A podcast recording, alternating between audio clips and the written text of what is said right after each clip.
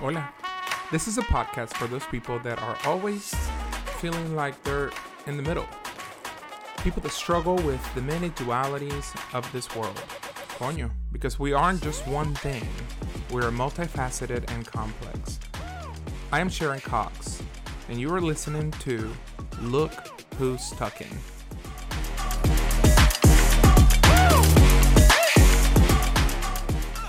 Hola, welcome back to Look Who's Stuck In. Uh, if you are new, sean muy bienvenidos. I am Sharon Cox, your host, and today we are talking about Latinidad. Um, we have a very special guest with us today, Gabriel, a good friend of mine. Gabriel is a local organizer in our community that has worked on several issues impacting the LGBTQIA community, especialmente the Latina and Latinx community. Welcome, Gabriel, to Look Who's Talking. What's up, Sharon? So I gotta say, I don't feel like a very special guest because I know you. Um, special to me. You know me, so I'm like a special. I'm just a special. guest. I think. Hi, I think everyone. it's like hello, hello, hello, everybody. Uh, no, Hey, I think you're very special. I think that um, you know, in the time that I've known you, every time we have a conversation, I learn something. So uh, that to me is special. That's one of the biggest things that I look on friends is being able to um, have meaningful conversations that actually impact each other's life, and we get to learn a little bit. Most of the time, I learn from you com- though. To be completely fair, every time that we have a conversation, it's like after 9 p.m. I've been drinking. You're tired from performing, and so we have our conversations around what's going on in the community when we're just tired as hell. One of my Uh, favorite so things is I'm being I'm glad I'm I'm energized right now. Listen, I, I, one of my favorite things is being at the club. We're both tipsy. I'm still in drag, and it's just you and me in a patio in some some bar in Birmingham, talking about the community and things that are bothering us around us at the moment in total Spanish or in Spanglish, and people like wanting to walk up to us and just kind of looking at us with this weird like they're speaking Spanish. What? How's that? yeah, colonizers be like that. Colonizers decolonizing. so today I want to talk about Latinidad. Uh, for those who are listening that don't know what Latinidad is, Latinidad is an umbrella term that just pretty much covers up pretty every single culture in in the Latin uh, experience. You have Puerto Rican roots. I have Venezuelan and Colombian roots. So like everybody has a different background, but um, Latinidad just kind of gives us that one term that we can all recognize and kind of see each other in and, and kind of create our little um, Latina mafia. Yeah, and to illustrate it, I'm going to ask you, how do you say glasses in Spanish? Glasses? Oh my, lentes. Yeah, lentes. Lentes. Mhm. In Puerto Rico, we say espejuelos. Espejuelos. Yep. So there we go. That's like the broad variety of Latinidad right there. I How know, you right? In the straw? straw. Okay, straw is one. Uh, in my in my Spanglish episode, I talk about uh different words that like only Venezuelans have, and one of them Venezuela is a straw, and it's pitillo. That's a weird word. For me, it's um, sorbeto. sorbeto. Uh, I've heard popote. I've heard uh, Uh-huh. sorbeto. I've heard there's another one. I think in Ecuador they have a different one. But pitillo is such a like Venezuelan thing, and the funny thing is that pitillo, I think in Ecuador is a bad word. Uh, it's penis. No, it's it's it's. Oh well, how do you say popcorn? Oh, I'm Puerto Rican, so you know half of our Spanish is actually English. Uh huh. Yeah. So I didn't. I know it's called palomitas everywhere, Mhm. um, but we call it pocon. Popcorn.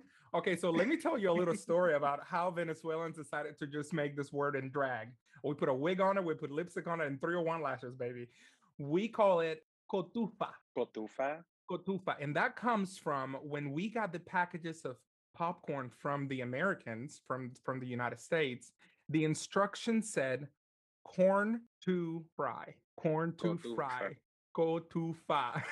and it's stay cotufa, and know, we're the I only country that. that calls him cotufa.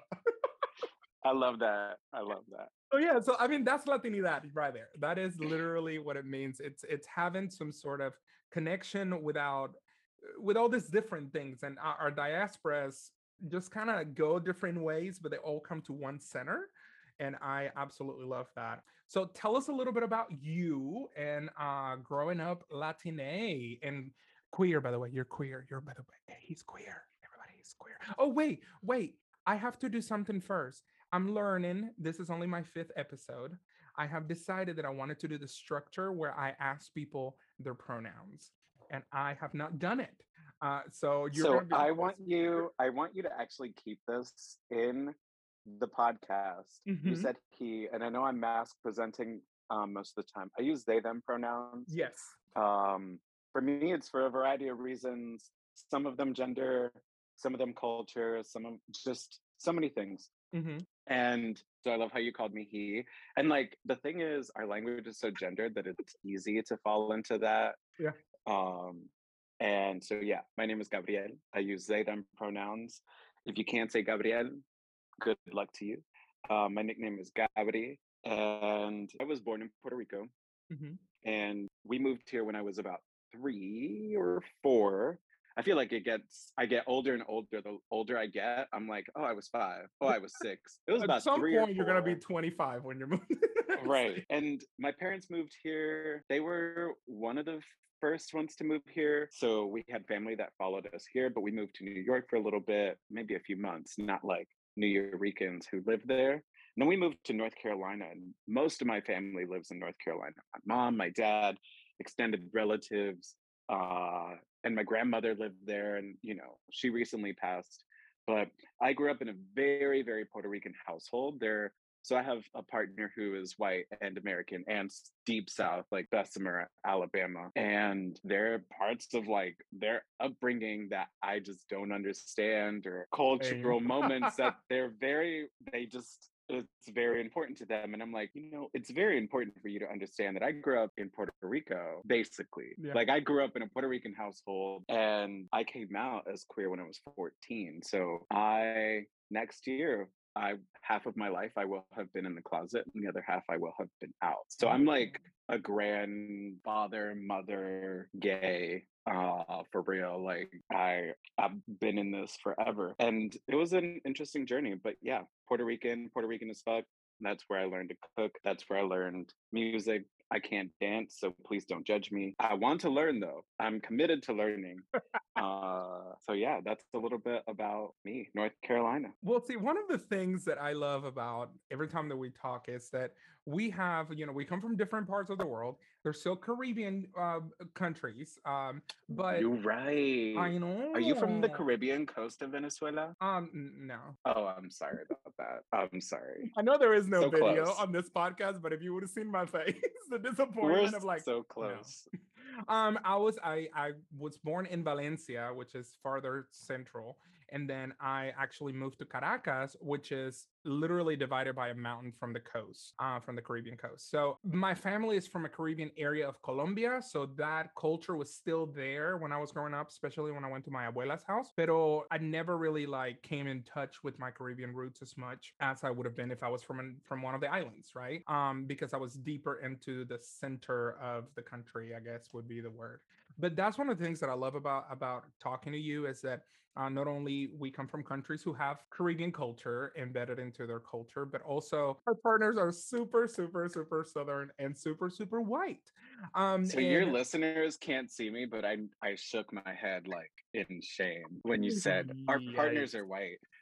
It's also worth saying that I'm poly, so like one of my partners is white. one of your partners is yeah yeah yeah uh so it's one of those things where um you you and i can actually identify in those moments when we're like okay like that's important to you i get it but i'm like i'm not as excited about that one southern tradition as much as you are also another thing is that from a very young age, especially from Latinx communities uh, or Latinx families, um, we are we are literally chipped to to learn how to cook, to learn how to be um, a pillar in the family, um, to be dependent, you're dependable. I guess um, of of all of our family members.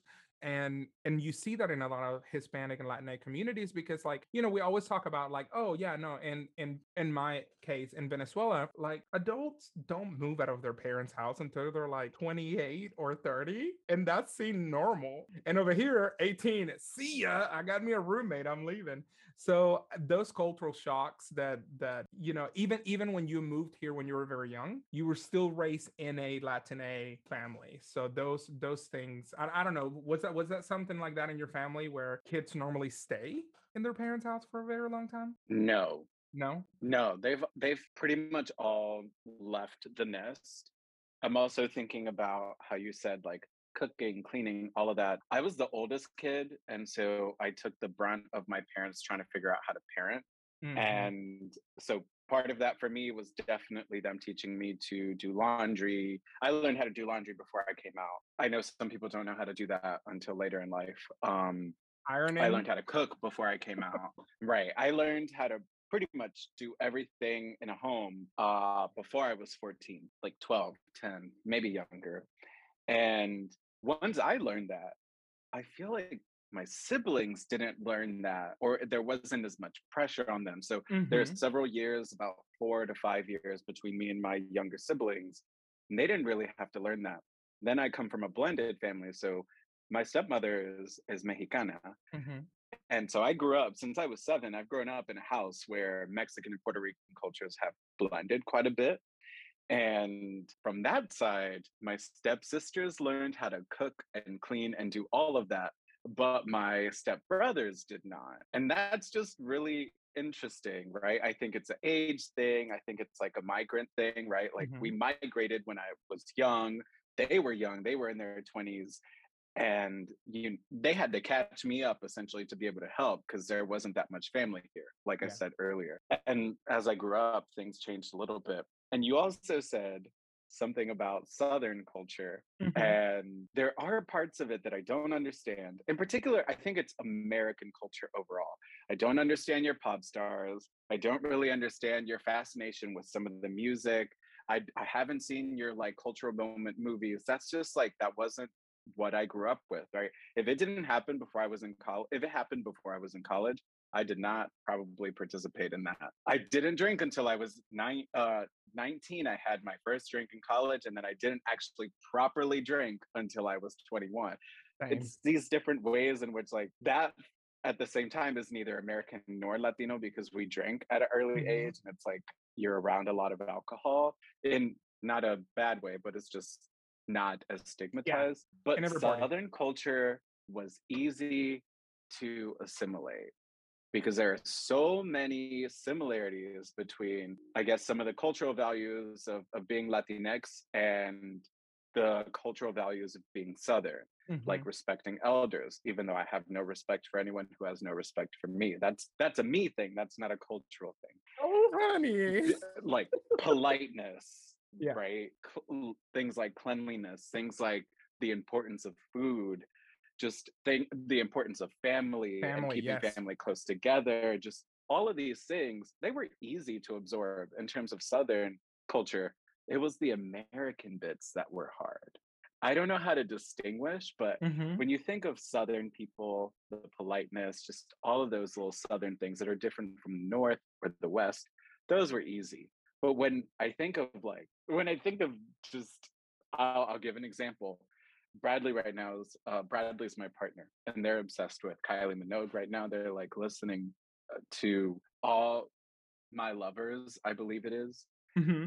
And I told him I was like, you know, I think I heard the Spanish version of this before I ever heard the English version, and I didn't even know who the singer was. Right? Bradley's like, oh, this is an icon, and I'm like, you could have fooled me.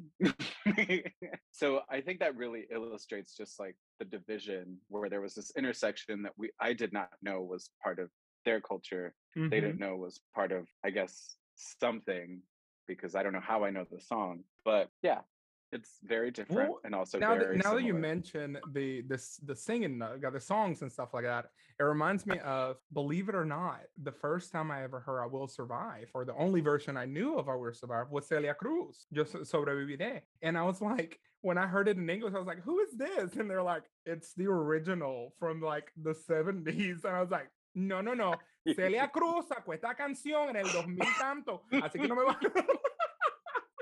It- Oh, it's, it- that's that's such a such a such a crazy thing that like it's the same thing with like NSYNC. All I knew about NSYNC was that one song um that, they did, uh, Yo te voy a amar. Uh, um um what is the English one?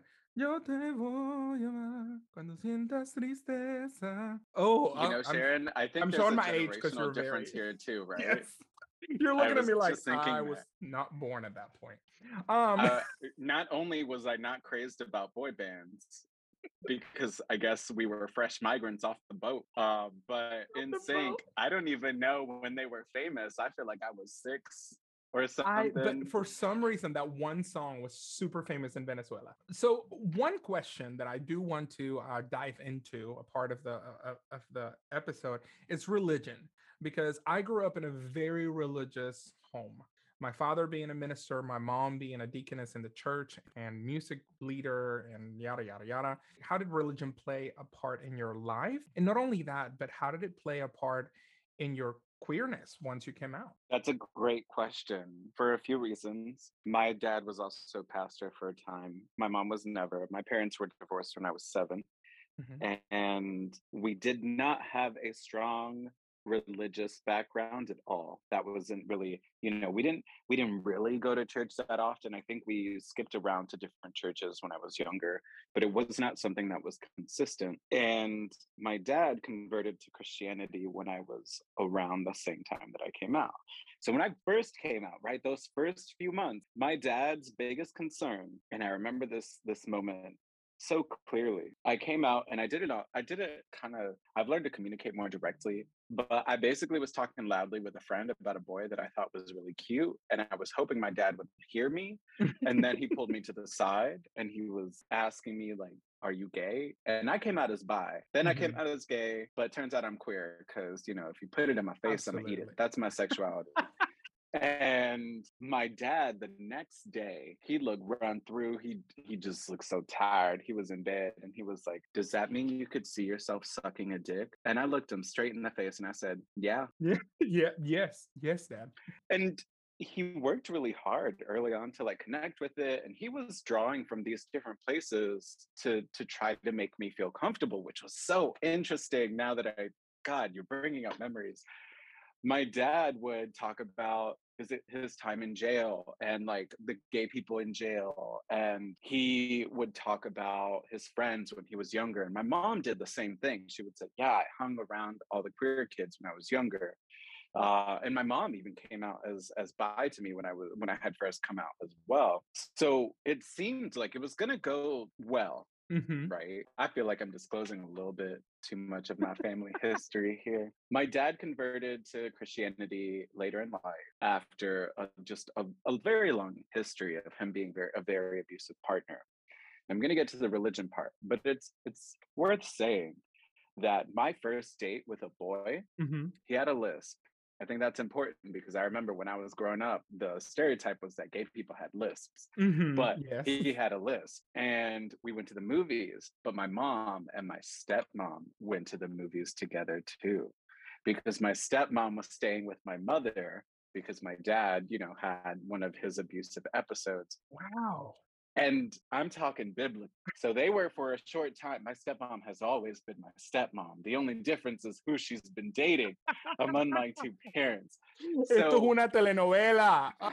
I know. So that was the the year in which I came out when I was 14. This was all going on in my life. And then there was a big shift. So my father became a Christian and we I mean, we weren't raised Catholic. I've never really been Catholic. I have no issues with Catholics.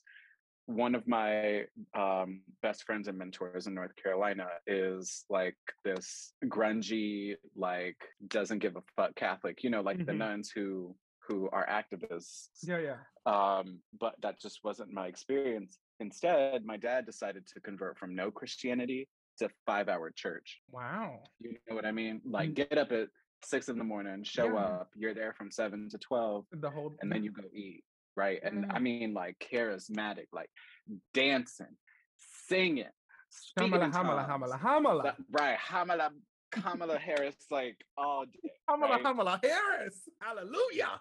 It was like it was honestly just I wouldn't say it was a shock, but I I felt this overwhelming sense of responsibility to lean into it and make my dad proud, especially because my dad was still recovering from being like you know an abuser. Mhm. and so there was still also that more history of abuse than there was history of him not being abusive. So over time you know it got intense. Religion on my dad in my dad's home became very very significant. He was very interested in reading the bible all the time and he changed from this i'm supportive of you to this very conservative person particularly so when people say people talk about oh i was raised in a religious household you know but i i think it's important to say like when i would be with my dad and at his home it was always pointed out that being gay was a sin and that there was something you could do about it Yeah. and when you're a teenager being told that this part of you is something that you can change and feeling like for the next four years right? You have to change that thing if not you're a failure and you're disappointing your parents.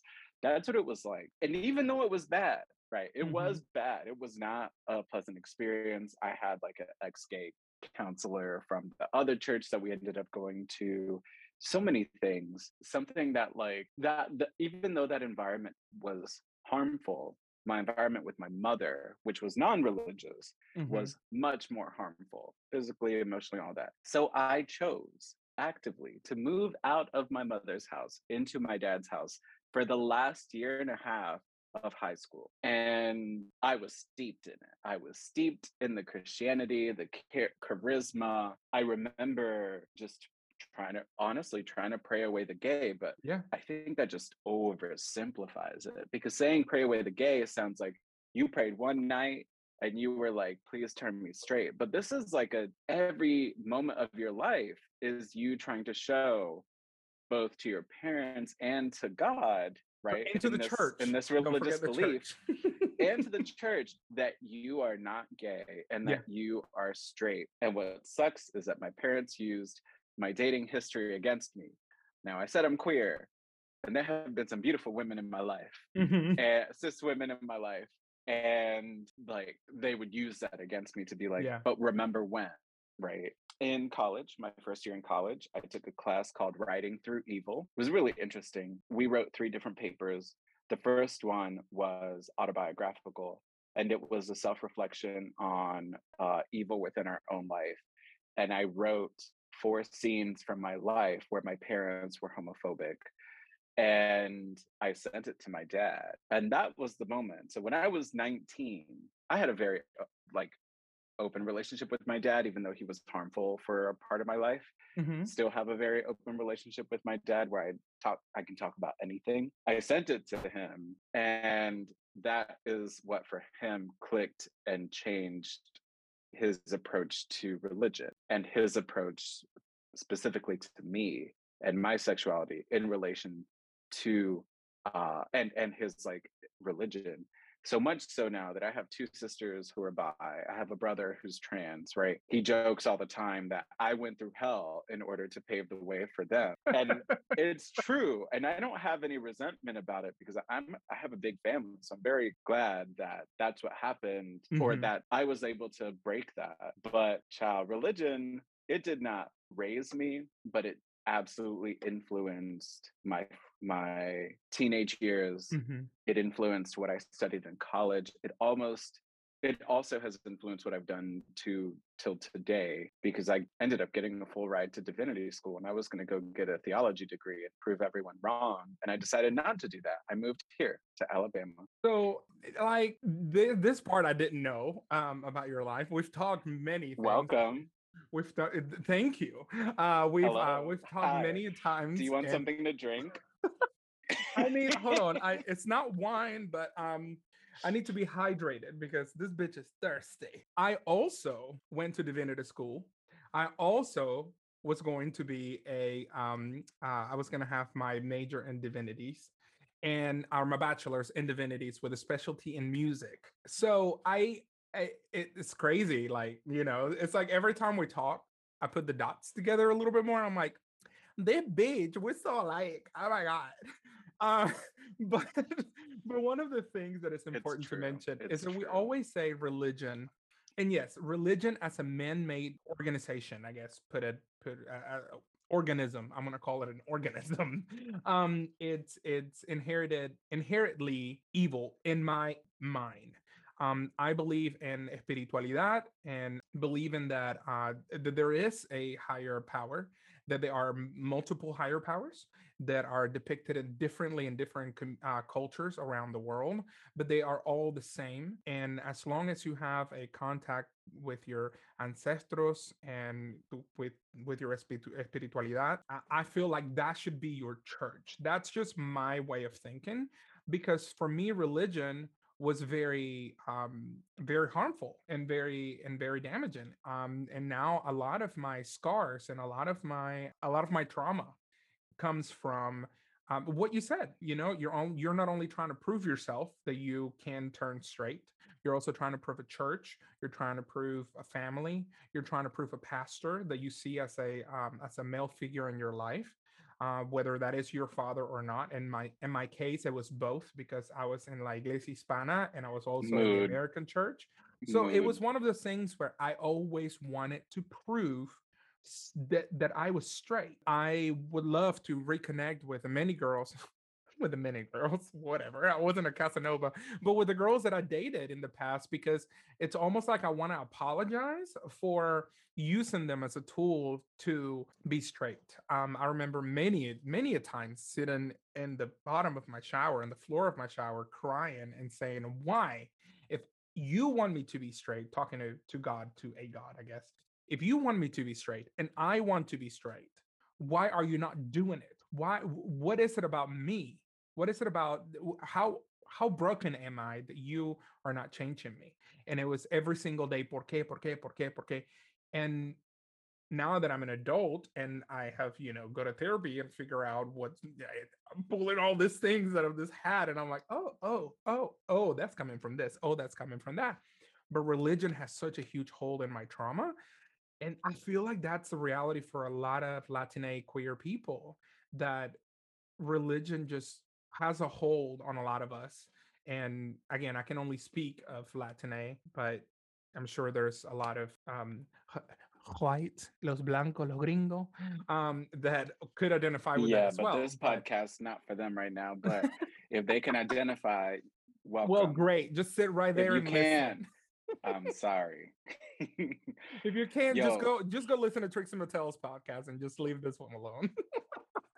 you talked about you talked about like almost suplicándole, so like begging to God, like I have this history. Why don't you return me to that history? How could you end? How could I end up gay? Like just turn me back around. Interestingly enough, the moment for me where I finally accepted myself i within the spiritual context was I was dating this girl. You know, she was a little a little too much for me to handle. Just like yeah, she was a lot. I didn't know where you were going with that. I was like, a little, a little what? A I little was what? dating this girl and I'd met her parents and I liked her parents. They were very nice and they were wealthy. Shit. Maybe I should stay Ooh, with money. that girl. But they were this girl existed and I had a dream one night and when I think earlier I said people need to understand that praying the gay away isn't just a moment it is Mhm. a lifestyle i would even say it's it's a harmful form of meditation it is meditative because you're Yeah. always thinking about it you're always trying to fill that space and make your mind and behavior match because i'm in that right i'm in this moment i'm in this space of every moment is trying to be straight. I had a dream and i was sitting across from my girlfriend's dad and he said to me i love you just the way you are and that was it. That was the dream. And that was the moment. Like that was the moment for me where i said yeah fuck this shit. I'ma suck dick in the woods i'ma make Bitch, out I, with bitch, boys I thought I thought you were about to say that her dad looked at you and said, "Hola, muchacho, let's go Let's go. Let's No. it." he said i love you just the way you are and because so much of prayer and spirituality and i i studied religion in undergrad because so much of people's connection to the spiritual is at minimum meditative Mhm. and intentional there was just something about that moment that I knew was real. I can't explain it. I don't even know if it needs explanation, but it so. set me free yeah. of my dad's expectations of me. And when in college, I, even though throughout, no, let me not lie.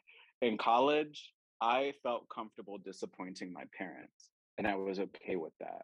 Yeah. And that, yeah, that was one of the catalysts for me.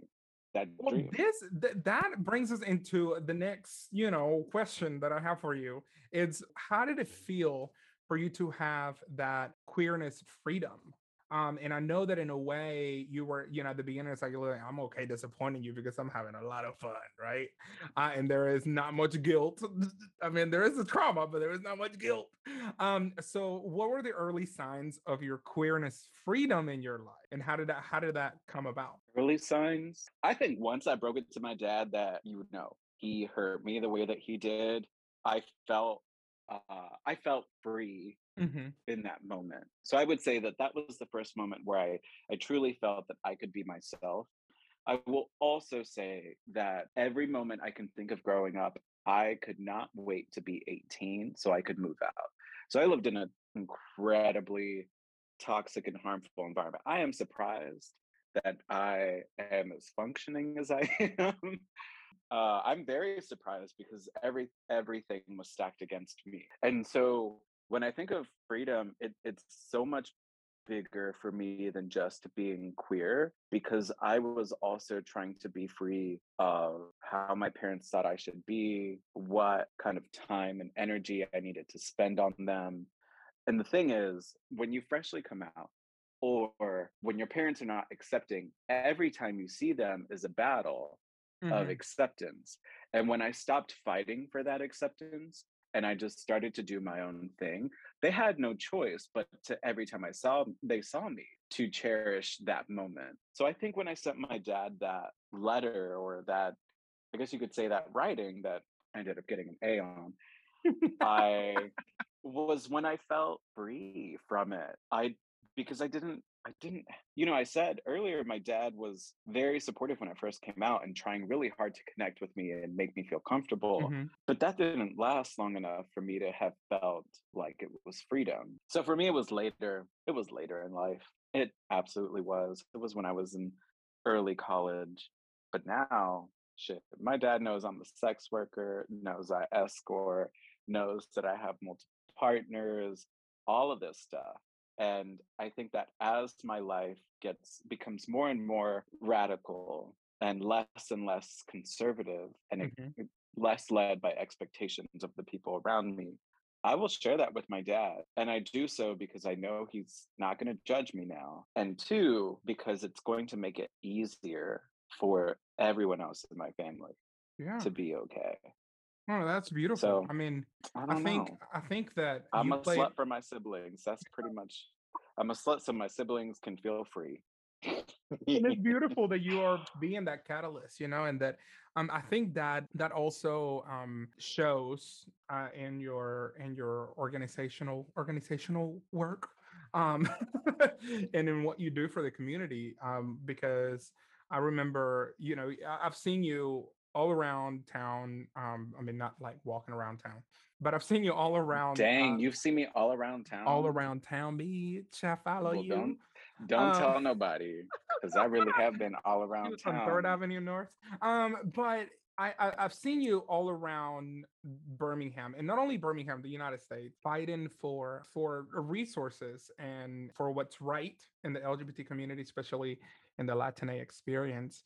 I remember we had a panel at the beginning, well, in the summer of the pandemic, and we talked about the importance of representation in the community. And we talked about how we're never Latino enough, but we're never we're like we're never enough. You know, as Latine, we're never enough for for either world and how can we change that? And how can we and and listening to you and the passion that you have for the community and the passion that you have for change and i think one of the words that resonated with me the most that you said is living radically living a radical life. Fuck like yo quiero hacer eso you know coño quiero vivir una vida radical. Porque if you don't like what do you have to show? And what, like you know what I mean? Like I'm, I'm trying to get words because I think you just stunned my brain with that word, and it's such a in a way simple word, just radical, but it's just it's so beautiful and so deep to see that and then hear your story and how much of a pillar you were to your to your brothers and sisters to be able to be that catalyst for them to be free. I I, I love that. I love that about you. Oh my god, I love that about you.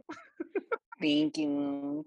Thank you. So, um, my last part that we talked about was talking about LGBTQIA and the Latina experience, but I kind of want to rephrase it. Yo, I feel like your question is about what is it like to be Latinx in the LGBTQ community.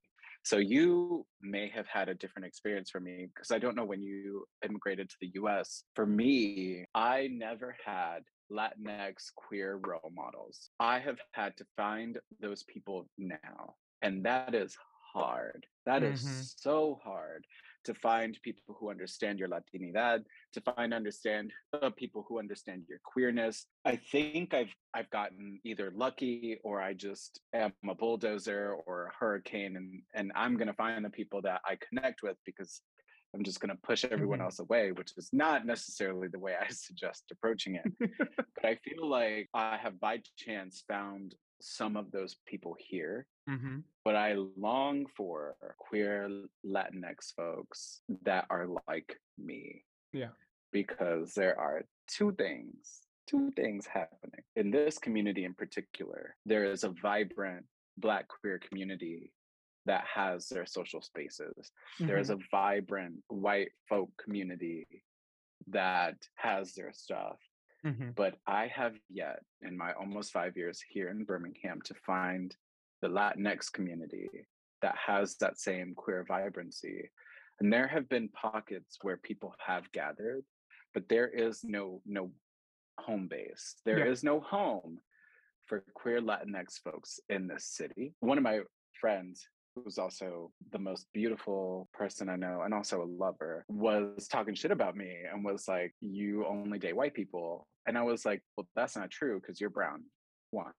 But two, I was like, That's also, that also ignores the fact that part of you you think that my community with queer latinx folks in in birmingham is 100% choice and you're ignoring that a lot of it is condition Correct. A yeah. lot of it is the fact that for me, right, I'm kind of an Americanized Latinx person, and none of these white people that are listening can weaponize that. I will slap you across the face, I swear to God. I am more Americanized than you, Sharon, because uh, I was born in Puerto Rico, one, which is a colony, and two, I was raised in North Carolina, which is the first colony, one of the first 13.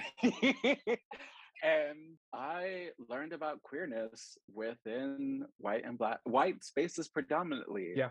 Right. There there really is no representation for queer Latinx folks. And there wasn't until that fucking uh one day at a time one day at a time. Remember the little lesbian Cuban yes. girl? Yes, I, like, I love yeah, that show. Goodness. Here. But here in Birmingham, I have I, I want to call it a language barrier, but I think it's a cultural barrier. And that is that my romantic language isn't Spanish. Mm-hmm. And also, I have very little emotional mental space to explain myself over and over and over again that I do not want monogamy with you. Mm-hmm. That does not mean I love you less. That does not mean that I cannot commit to you. That simply means that my style of relationship is different. That and I feel like I have to explain myself over and over to other brown folks here. Damn, I feel and like you're breaking up with me. Oh, hold on. I have to explain myself so much to brown people here. And I also feel like there is almost there there's just this weird thing where in in my intersections of being a person in the movement of being latinx of being queer i've been lately asking my friends do you know anyone else like me in, in this work? And they can't name anyone. Yeah so it feels kind of lonely just a little bit just All a little around bit me are a familiar faces. Right, a little lonely, but also the fact that like we can't even get a proper Latinx night at Owls or at the Quest. We can't get, and then the Latinx party spaces be straight. So it's Yeah. like, what the fuck? I can't feel go you. anywhere. I can't go anywhere because So oh, for me, can't. like the experience is a little bit different because in my intersections, drag is one of them. Uh, For so long, and I've always said this: when a white queen is a go-getter, when a white queen speaks up her mind or their mind, they they they just have a drive. But when a brown queen, a, a queen of color, does it, they're abrasive. You know, we're the loud, the loud Latinos or Latinas. Um, we're the angry Latines. Uh, oh don't talk about race oh don't do this and it's i have experienced that i've experienced silencing i've experienced uh, being told no many times and you you said it there is no queer latinx spaces in birmingham and when you try to put something on it just gets shut down by the masses because they don't it want the does. change they don't want the It change does. they want their They spaces the way that they want. So I feel, and this is not an attack to anybody in indirect, but it's just to me. It can be. Eh, It can be, but maybe on another podcast. But you know, I can name names, but I- we'll, I'm we'll in. I'm in no We'll association. I am in no association. I know you're so a performer, so you have to stay neutral. Where? I Where? don't perform.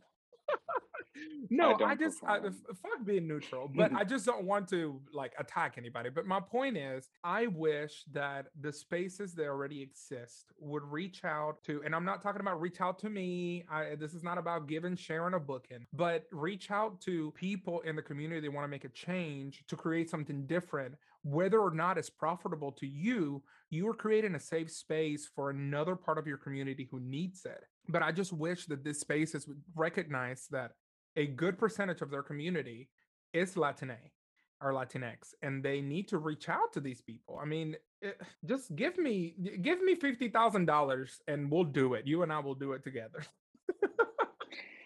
Yo, so I, I want to just one.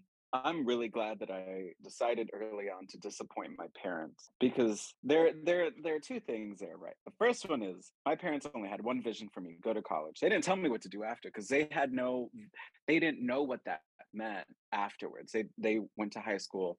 I think uh, my mom actually dropped out, and I think my dad may have dropped out too. So they didn't even uh, graduate. That was all they expected from me. Everything from there on was kind of mine. So I decided to disappoint them, maybe consciously, maybe subconsciously, around the time when I had already satisfied what they wanted from me, Mhm. except for being straight. And I want to say that I am so tired of and completely uninterested in making the queer scene in Birmingham, the white one in particular, proud. I have nothing to prove. Be disappointed if you want to be, because that says more about you and your expectations for me than what I needed for myself.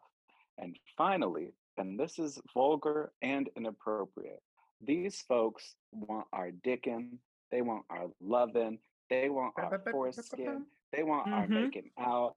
They want our little brown, spicy, whatever the fuck they said, even though I don't eat spicy. I don't think you eat spicy in. Venezuela. Right. They want all of that, but they don't want our voice. They don't want our ideas. They just want our load. they don't want to. they don't And want these people, either. right? They don't. They don't want us. They want to use us. Mhm. It makes me think of a paper I wrote in college about how queer Latinos in the porn industry Mhm. are the be- some of the best examples of the disposability of Latinx people in the community, because what they do is they use you and then they toss you. No, I mean, I think that's profound. And I think that's something that kind of goes back a little bit into trying Sharon, to, yes, you just said that me saying they don't want us, they don't want our ideas, they just want our load. You said that's profound. I, I, I, I, think so. Let And the I- record show. let the record Okay, show. I'm gonna go. No, gonna I think. I- I- and the reason, and I think, and I don't know, tell me if I'm using profound wrong, but it goes deep in me. Ooh, we also just talked about sex. So, um,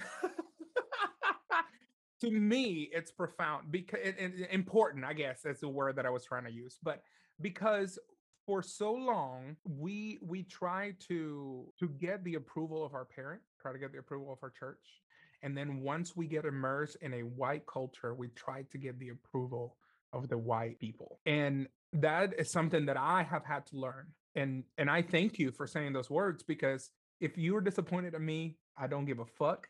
I have not said those words out loud because I live in so much fear of disappointment of the masses. And I mean, this is a terapia psicológica, mi amor. Thank you. Uh, might, you might have to start charging me for this podcast. I, I, that's why. that's why I mean it's profound. If I had I this conversation with white folks, I would charge them. Just so y'all know. I, I I think that's why I use the word profound because to me, I have not dig that deep. You know, I didn't mean to get you, but yeah, I think that was that wasn't even for you. That was for them. That was for them because we work so hard to make space for mm. ourselves, mm. and we have to do so every day. Mm. So today I was in a call. Um, it was a work call, and someone just kept pointing to like my Latinidad as like the thing that they wanted from me, right? They wanted to extract all the information that I had about being Latinx. And I kept trying to reinforce to them that that is not the only thing that I represent. That is not the only knowledge that I carry. Those aren't the only skills that I carry. And it's so frustrating because at every waking moment, that's what it's like. Yeah. That's what it's like. Well, I'm, I'm out of breath. Um, muchas gracias. Muchas gracias por venir. I really do appreciate it. I enjoy talking to you every single time we get the chance to do so because um, it's important. And I think that we we both see ourselves in a community that does not have the space for for our latinidad and maybe we can start it with just the two of us tucking tucking tucking got it Look who's stuck in. ah, I got it. And it's funny because it sounds like talking with a Spanish accent. Look who's talking. Tucking. Ducking. Well, thank you so much for coming. I appreciate you. Tell everybody where they can find you if you want them to find you. I don't want them to. No, I'm kidding. So my Instagram is uh, Gabri, G A B R I underscore Samu, S A M U. That's my Instagram. And that's pretty much it. I don't have Facebook. I got off of there because it's toxic. Somehow I'm still on it. Well, gracias, mi amor. Un besito. Y ya que llegamos al end del podcast, remember to let us know what you would like to talk about. Let me know what topics you would like to hear in future episodes. You can email me at lookwhostuckin at gmail.com and I'll be sure to tuck about what you want to hear.